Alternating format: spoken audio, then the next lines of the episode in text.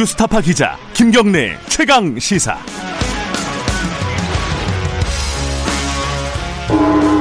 최강 시사 정치 사이다.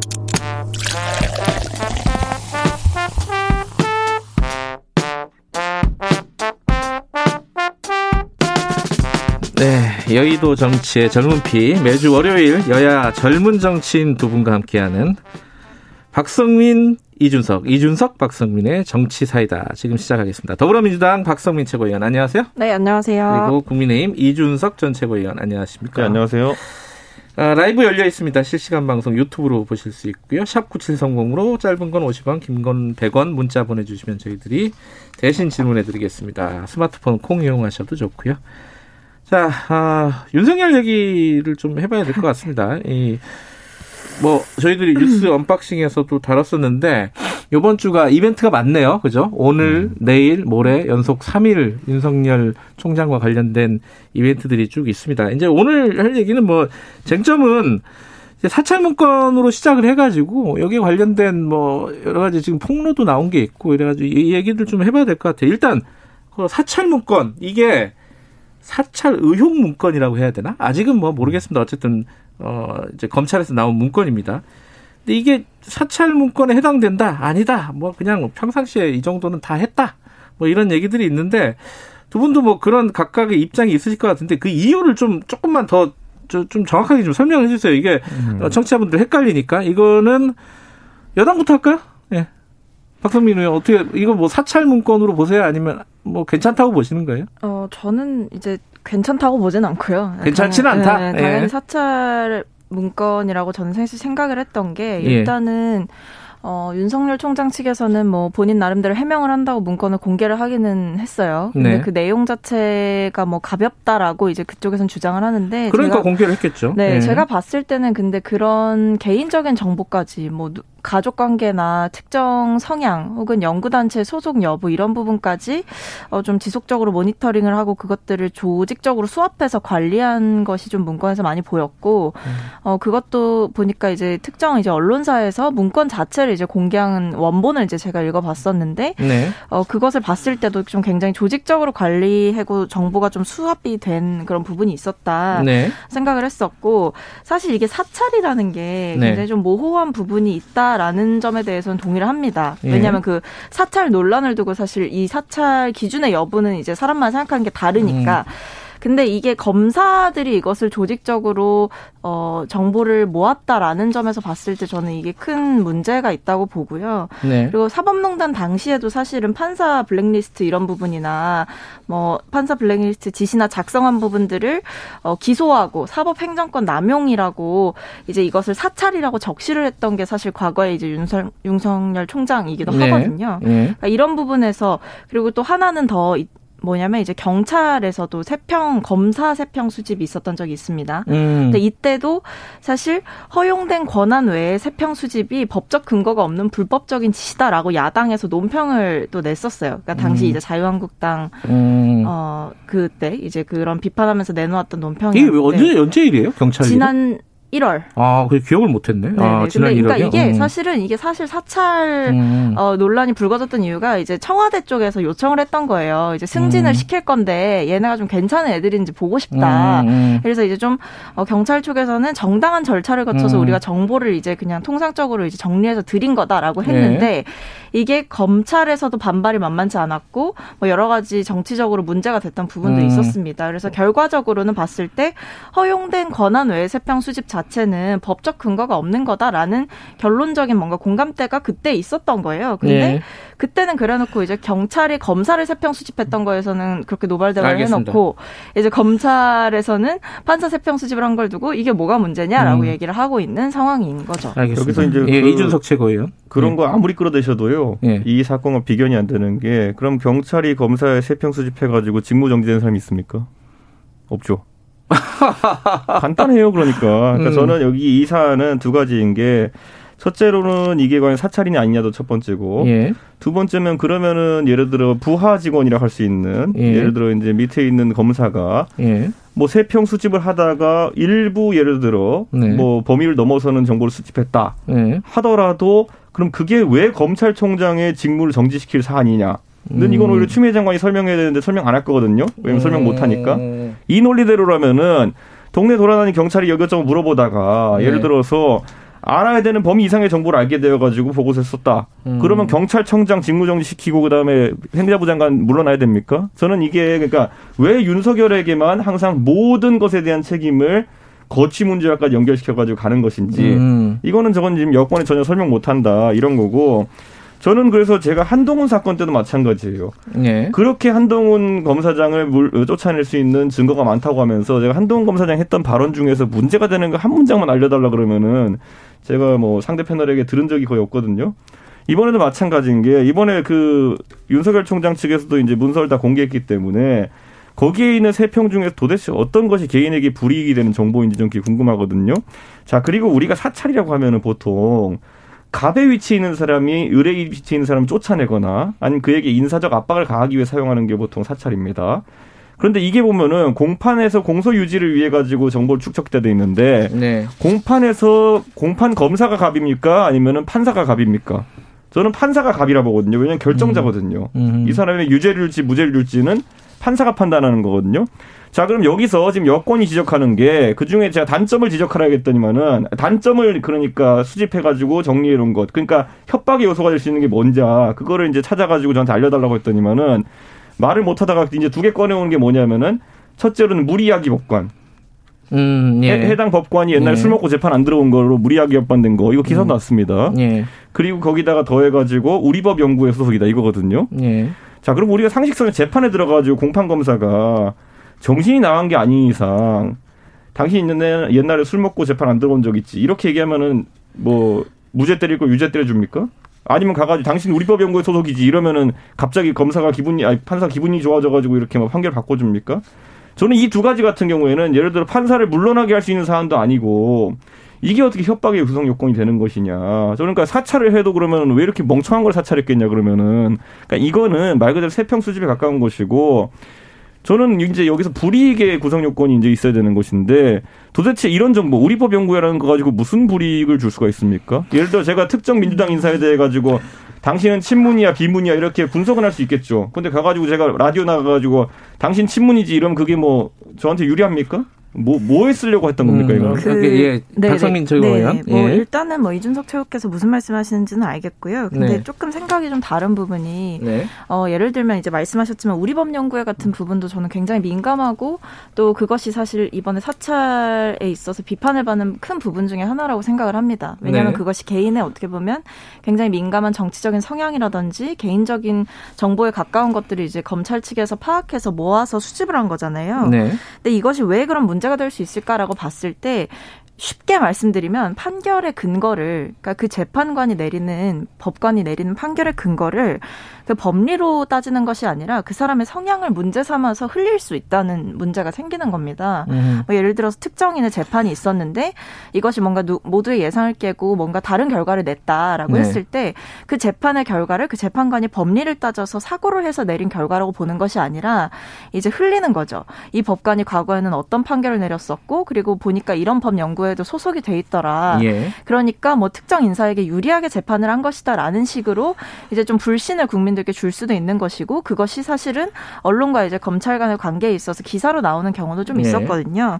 그러니까 이런 식으로 어, 이 사찰 정보를 통해서 어떻게 보면 다 그 부차적인 작업들을 좀 할 수 있다라는 겁니다. 네. 그리고 그것 자체도 사실 공소 유지를 위해서 이거를 수집을 했다고 하는데 납득이 안 되는 게 일단 그 수집을 한 그 부처 자, 부서 자체가 그걸 담당하는 부서가 아니고요. 판사의 뭔가 그런 개인적인 정보를 수집하는 일 자체가 그 직무 범위 없는 거라고 저는 생각을 했거든요. 아니, 저는 수사 정보에 관한 거를 모으는 거지 판사의 개인적인 성향이나 가족 관계에 예. 대해서 모으는 것이 말이 안 된다는 짧게 거죠. 짧게 가죠. 네. 이준석 이준석 다, 다 뛰어넘어도 그래가지고 그럼 우리법 연구회라는 거 거를 제가 봤을 땐 크게 얻기 어려운 정보가 아닌 것 같거든요. 이거는 우리법 연구가 무슨 비밀 결사체입니까? 그건 아니죠. 그러니까 네. 저는 예를 들어 민주당의 모 인사가 옛날에 잠수함을 타고 진짜 북한에 갔다 왔느냐 이런 걸 캔다 그러면 진짜 사찰일 것 같아요. 저는 그게 진짜 궁금하거든요. 그런데 그게 아니라 우리법연구회라는 공개된 단체에 가입된지 여부를 받아서 정리하는 것 정도는 네. 금방 할 수 있는 것이고 아니 그것만 적힌 게 아니잖아요. 그리고 그러니까 그 몸에 그 단점 적힌 게 또 뭐가 있냐고요. 제가 아니, 가족 관계가 왜 적혀 있냐고요. 가족 관계는 공개된 거잖아요. 나무 위키에 누가 적어놓은 걸 그걸 사찰이라고 합니까 우리가? 저희 나무 위키에 가면 저희 아버지 이름도 나오더라고요. 근데 그게 아, 사찰입니까? 아, 그래요? 네, 이게, 아버지 이름도 있어요. 이게 왜 저희 아버지 그냥 평범한 퇴사원이셨는데 왜 저희 아버지 이름이 올라가 있는지 모르겠지만은 다 그런 거예요. 그런데 여기서 그럼 나무 위키를 보고 만약 그 사람이 정리했다 그러면 그게 사찰입니까? 대한민국의 검찰이 그 막강한 권한을 이용해 가지고 뭔가 일반인이 할 수 없는 걸 했다 그러면 권력의 남용이고 사찰이랄 수 있겠지만은 네이버 검색이 만약에 사찰의 수단이냐 그러면 너무나도 웃기지 않습니까, 그거는? 자, 그, 자, 두 분 얘기는 아마 청취자분들이 했을 텐데, 그, 저기, 그 다음 단계로 넘어가기 전에, 한, 제가 궁금해서 여쭤보는 건데, 아까 이준석 최고인, 한, 한, 한 가지씩만 드릴게요. 이준석 최고인이 그랬잖아요.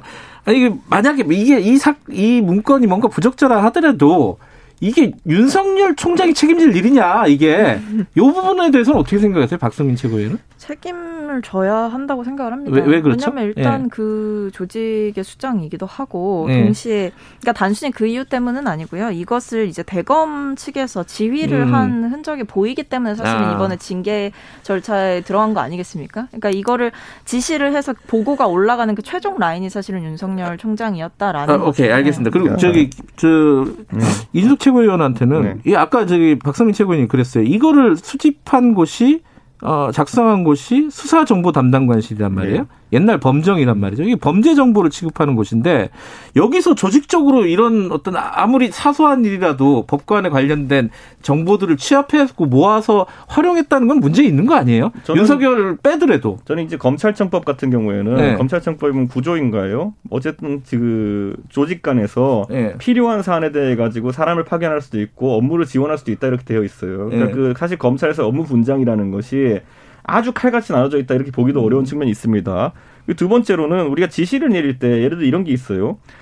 예를 들어 제가 이제 뭐 주변 사람 부탁할 때 아니면 지시할 때 마트에 가가지고 라면 하나 사와라 이렇게 했어요. 네. 근데 가는 동안에 무슨 일이 발생해서 그 안에서 예를 들어 뭐 신호 위반을 하고 별일이 다 생겨서 잡혀갔어요. 그 제가 책임져야 됩니까? 저는 라면 사러 간 것밖에 없는데. 음. 그러니까 저는 이런 거죠. 그러니까 지금 민주당이 확인시켜줘야 될 건 국민들한테 윤석열 총장이 이걸 지시했다고 그냥 포괄적으로 얘기하지 말고 자, 공소 유지에 도움되게 니네가 일 좀 해라 이렇게 얘기한 건지 음. 공소 유지에 도움되기 위해 가지고 판사의 성향을 분석해 가지고 니네가 보고서 만들어서 협박해라 뭐 이런 걸 한 건지 완전 다른 거거든요. 그러니까 저는 이걸 이제 민주당이 윤석열이라는 사람이 너무 싫어가지고 굉장히 조건을 까다롭게 하는 건 맞겠는데 저는 이런 식이라면요. 저는 대한민국의 예를 들어 어떤 뭐 행자부에서 말단 공무원 이런 문서 만들었다는 거 잡아내기만 하면은 알겠습니다. 장관 다 낙마시키겠다는 겁니까 이거는? 어, 아, 네. 지금 네. 네. 계속 이 얘기를 이어갈 거니까요. 네. 어, 박성민 최고위원께 뭐 기회를 드릴 텐데 지금 네. 이제 이게 그 사찰 문건, 사찰 의혹 문건, 뭐 이 이쪽 문건만 지금 해당되는 건 아니잖아요. 징계 음. 사유에 징계 사유는 지금 여섯 가지를 들고 네, 있었고. 자, 이게 어떻게 될 것인지 이제 오 늘부터 쭉 이런 징계와 관련된 법적인 절차들 어 진행이 되는데 징계가 과연 어, 뭐랄까, 인정이 될 것인가, 그리고 수위는 어느 정도로 나올 것인가, 그 이유는 무엇인가, 그걸 지금 이제 받아가지고 지금 말씀하셨잖아요. 윤석열 총장이 구체적으로 지시한 게 없지 않느냐라고 지금 이준석 전 최고께서 네. 말씀하셨으니까, 그거 받아가지고 말씀해 주세요. 앞으로 예측을 한다면은. 어, 구체적으로 지시하지 않았다라고 보기, 볼 수 있는 그 어떤 것도 저는 없다라고 생각을 하고, 예. 결국에 이것이, 그러니까 이 문건이 유출됐을 때, 유출? 유출보다 뭐 공개죠. 근데 예. 공개됐을 때 봤을 때도 원본의 뭐 기보고라든지 이런 식으로 이것이 단순히 일회성으로 이 문건이 만들어지지 않았다라는 그런 네. 정황적인 증거가 있었고 뭐 여러 가지 뭐 해프닝도 있었지만 지금 법무부 측에서는 이 문건 외에도 여러 가지 문건이 작성됐을 가능성이 매우 높다고 보고 있기 때문에 수사를 청구를 한 것이다. 음. 감찰 청구를 한 것이다. 이렇게 보고 있는 거거든요. 그래서 어, 일단 뭐, 여러 가지가 지금 얽혀 있지 않습니까? 뭐, 행정법원의 심판도 기다리고 있는 거고, 그게 네. 제일 빨리 나오는 거긴 하죠. 근데 예. 오늘 나오는 거니까. 근데 이거는 법적으로는 일단 인용이 될 거다라고 보고 있는 거고요. 오늘 안 나올 수도 있죠, 뭐. 네, 네 근데 네. 뭐 아마 나올 거라고 보는 관측이 음. 조금 더 우세한 것 같아요. 그래서 음. 많이 집중을 하고 있는 거고 그 네. 외에 이제 법무부 자체에서 징계위를 열어가지고 징계 수위를 어느 정도까지 할 것이냐라고 봤을 때는 거기서는 음. 저는 단순히 뭐 감봉하려고 그걸 여는 것도 아닐 거고 음. 좀뭐 면직이라든지 정직이라든지 좀 센 수위의 음. 판단이 바로 나올 것이고 거기에 대해서는 좀 무리가 없어 보인다. 음. 보이는 거죠. 그러니까 네. 두 가지잖아요. 예, 이준석 최고는 어떻게 생각하십니까? 그러니까 오늘 법원 신문 결과 인용이라는 거는 음. 아까 제가 말한 첫 번째 관점. 그러니까 이 사안이 과연 그러면은 검찰총장의 그런 어떤 직무 정지로까지 이어질 사안이냐. 예. 해서 법원은 아니다라고 판단하는 것이고 예. 반대로 박성민 측은 검찰의 이제 징계위원회, 법무부 징계위원회에서 보면은 그러나 이것은 감봉이나 견책 정도가 아니라 해임에 해당하는 사안이 될 것이다라고 하는 음. 거거든요. 그러니까 직무정지도 할 사안은 아닌데 해임은 될 것이다. 이게 지금 추미애 장관이 가진 모순이거든요. 이거 음. 어떻게 해결할 건지 좀 약간 궁금한 측면이 있고요. 저는 기본적으로 이 감찰이라는 걸 이제 업무를 진행하면서 아까 박성민 최고위원이 윤석열 총장이 지시를 하지 않았다는 근거가 없다라는 취지로 이야기했는데 음. 저는 이게 대한민국의 법치 국가라고 한다면은 일반 시민들이 이런 거 굉장히 위험하게 받아들여야 되는 게 네. 제가 인터넷에서 이렇게 막 저에 대해서 이상한 얘기하는 분들 보면은 가장 피곤한 분들이 타진녀예요. 음. 이분들은 논리가 뭔지 아세요? 이준석이가 학력 위조를 하지 않았다는 증거를 대지 못하면 학력 위조다 이거예요. 그러니까 음. 이, 런 식의 논증을 하는 순간부터 대한민국 굉장히 피곤합니다. 제가 왜 그 사람들한테 제가 그걸 논증 그 증명해야 됩니까? 윤석열 총장이 죄가 있음을 추미애 장관이 증명해야 되는 것이지 윤석열 총장이 지시하지 않았다고 볼 근거가 없기 때문에 감찰하고 징계하겠다? 이거는요. 음. 이런 식으로 돌아가잖아요. 검찰이 경찰이 아무나 붙든 다음에요. 당신이 잘못하지 않았다는 근거가 없다. 뭐 이런 식으로 가버리면 이건 나라가 아닙니다. 예, 궁금하다니까 대답을 해주셔야 될 것 같은데 박성희 최고께서. 근데 윤 총장이 예. 일단 밝힌 입장 자체가 예. 뭐 내가 모르는 일이었다 이런 입장이 전혀 사실은 아니었잖아요. 그렇기 때문에 뭐 아예 제가 뭐 한 적이 없다는 사람한테 뭐 음. 한것 같다 이렇게 약간 의혹 제기를 제가 하는 것이 아니고 윤 총장은 관행이다라고 이야기를 한 음. 거란 말입니다. 근데 이거는 결국에 이제 본인도 지시를 했고 그에 따라서 이제 보고를 받고 동의를 하는 과정이 음. 자신은 적법하다고 생각을 하는 걸 음. 드러냈고 네. 문건을 공개한 것도 사실 윤, 총, 윤 총장 측에서 한 거잖아요. 그러니까 네. 그게 본인의 관할 아예 있었다는 거를 사실은 본인이 드러낸 거기도 음. 합니다. 그래서 네. 저는, 저는 이런 부분에서는 뭐 당연히 뭐 말씀드릴 여지가 없이 이제 본인이 관리를 했다라고 생각을 하는 거죠. 예, 그 영화 보면 가끔 가다가 악당들이 이렇게 권총 들고 땡 쏜 다음에 그 권총탄에 자기가 맞아가지고 가시는 분들이 있거든요. 예. 저는 지금 이 관행이라는 단어도 저는 민주당이 관행을 다 없애려고 한다면 전 고맙겠고요. 왜냐하면은 그 정치인들이 특히 국회의원 이런 사람들이 정치 자금 카드를 가지고 본인이 있는 곳이 아니라 딴데 쓰고 이런 것도 다 관행이거든요. 예를 들어 본인은 파주에 있는데 논산에서 소고기 사 먹고 이런 거 있잖아요. 전부 다 걸리는 거거든요. 제 생각에 그런 게 훨씬 중범죄예요. 정치자금법 위반이거든요. 그러니까 저는 그런 관행 싹 잡아주셨으면 합니다. 추미애 장관께서. 자, 그러면은 어쨌든 이 법적인 절차들이 어떤 수위에서든지 결정이 될 텐데, 그러면 이제 대통령이 결단을 해야 되는 시기가 올 거란 말이에요. 그러면 대통령이 뭐 결자 해지해야 된다. 이 결자 해지가 도대체 무슨 뜻이냐? 뭐 좀 복잡한데, 이거, 이건 이준석 최고께서 먼저 말씀해 주죠. 뭐 어떻게 해야 될 것 같습니까? 지금 상황을? 원래 정치인들이 그 방향을 잘못 설정했을 때, 예. 아, 내가 잘못했구나. 그래도 국민들을 생각해서는 빨리 인정하고 방향을 되돌리자라고 하는 경우도 있고요. 아니면 적당히 우리 그냥 세력이 크니까 밀고 가자 이렇게 하는 사람들도 있어요. 네. 저는 지금 상황에서 이 여권에서 지목하는 어쨌든 개혁의 대상들이라 하는 사람들, 예. 전이 사람들이 뭐 한동훈, 윤석열 이렇게 다가가지고 하는 사람들이 과연 그러면 그 사람들이 이렇게 때려잡을 만큼 나쁜 일을 했느냐에 음. 대해 가지고 국민들이 판단하고 있는 과정이다 이렇게 네. 보고 대통령께서 지금이라도 이 추미애 장관의 무리수들을 네. 잠재우지 않는다 그러면은 나중에 진짜 큰 일들이 발생할 거죠. 왜냐하면 원칙을 다 흔들었거든요. 며칠 그 그저께인가요? 그 박주민 의원 KBS 심야 토론 나와가지고 완전히 그 본인이 과거 했던 발언들 다 나와가지고 지금 사찰에 대해 가지고 관점 자체가 지금 흔들리고 있잖아요. 예전에 모택동이 그냥 참새를 갖고 저새는 나쁜 새다 그래가지고 그뭐 아무것도 모르는 사람들이 지도자만 믿고 다 참새 잡으러 나갔다가 완전 몇 천만 명 죽은 것처럼 지금 대통령께서 빨리 끄어야 됩니다. 개혁의 대상은 무엇이고 개혁의 목적지는 무엇이고 이걸 바로잡지 않으면은 개혁이라는 구호만 계속 이제 휘두르다가 결국에는 초과 상관 다 태워버릴 겁니다. 구체적으로는 추미애 장관 교체해야 된다 이 말씀이세요? 진작 교체했어야죠. 음, 네. 윤석열 총장은 놔두고 뭐 잘못한 게 뭐가 있습니까? 아, 알겠습니다. 네. 자, 박성민 전 최고위원, 아, 전, 저는 이쪽이고, 아, 헷갈려. 박성민 최고위원, 어떻게, 어떻게 아, 생각하십니까? 전직으로 바꿔 주시고, 네. 어, 근데 일단 대통령의 메시지가 저는 나왔다고 생각을 해요. 이미? 어, 어, 왜냐하면 예. 청와대에서 입장을 발표하지 않았습니까? 근데 네. 그 입장이 사실은 뭐 대통령 워딩이 들어간 입장은 아니었어요. 근데 네. 보고를 했고 입장이 없었다. 그, 그게 입장, 입장, 표명을 하지 않았다라는 음. 게 사실 저는 입장 표명을 하신 거라고 봤거든요. 굳이 그 음. 그말 안 해도 되는 거였는데 청와대 측에서 그렇게 이야기한 걸 봤을 때는 네. 어, 대통령께서 조금의 시간을 좀 두고 음. 음. 좀 알아서 정리되길 기다리시는 부분이 조금 있는 게 아닌가. 음. 그러니까 어쨌든 본인이 임명을 하셨던 부분도 있고 이것이 정치적으로 첨예한 부분이 있기 때문에 대통령이 직접 그 라운드에 뛰어들어서 뭔가를 선을 긋기에는 음. 아직은 지금 진행 중인 부분이 있어서 제가 봤을 땐 이번 주를 보내고 나면 음. 조금 선명하게 보이는 부분들이 있을 것이다라고 보여요. 그러니까 말씀하신 대로 중징계에 해당되는 뭔가 결과가 나오면은 그때 결정을 할 것이다 이렇게 보면 되나요? 네 받게 음. 되는 거니까요. 저는 정치인들이 항상 리더가 되는다 생각하고 예. 그러면 다른 사람보다 한 발짝 앞서가지고 국면을 이끌 수 있는 것이 리더십의 능력이다 저는 이렇게 보는데 여론 형성되는 거다 보고 분위기 괜찮냐 나쁘냐에 따라 가지고 판단을 하는 사람은 정치인이 할 수도 없고 리더할 수 지금 없습니다. 끝내야 되는데 바로 또 말을 끝내셨어요.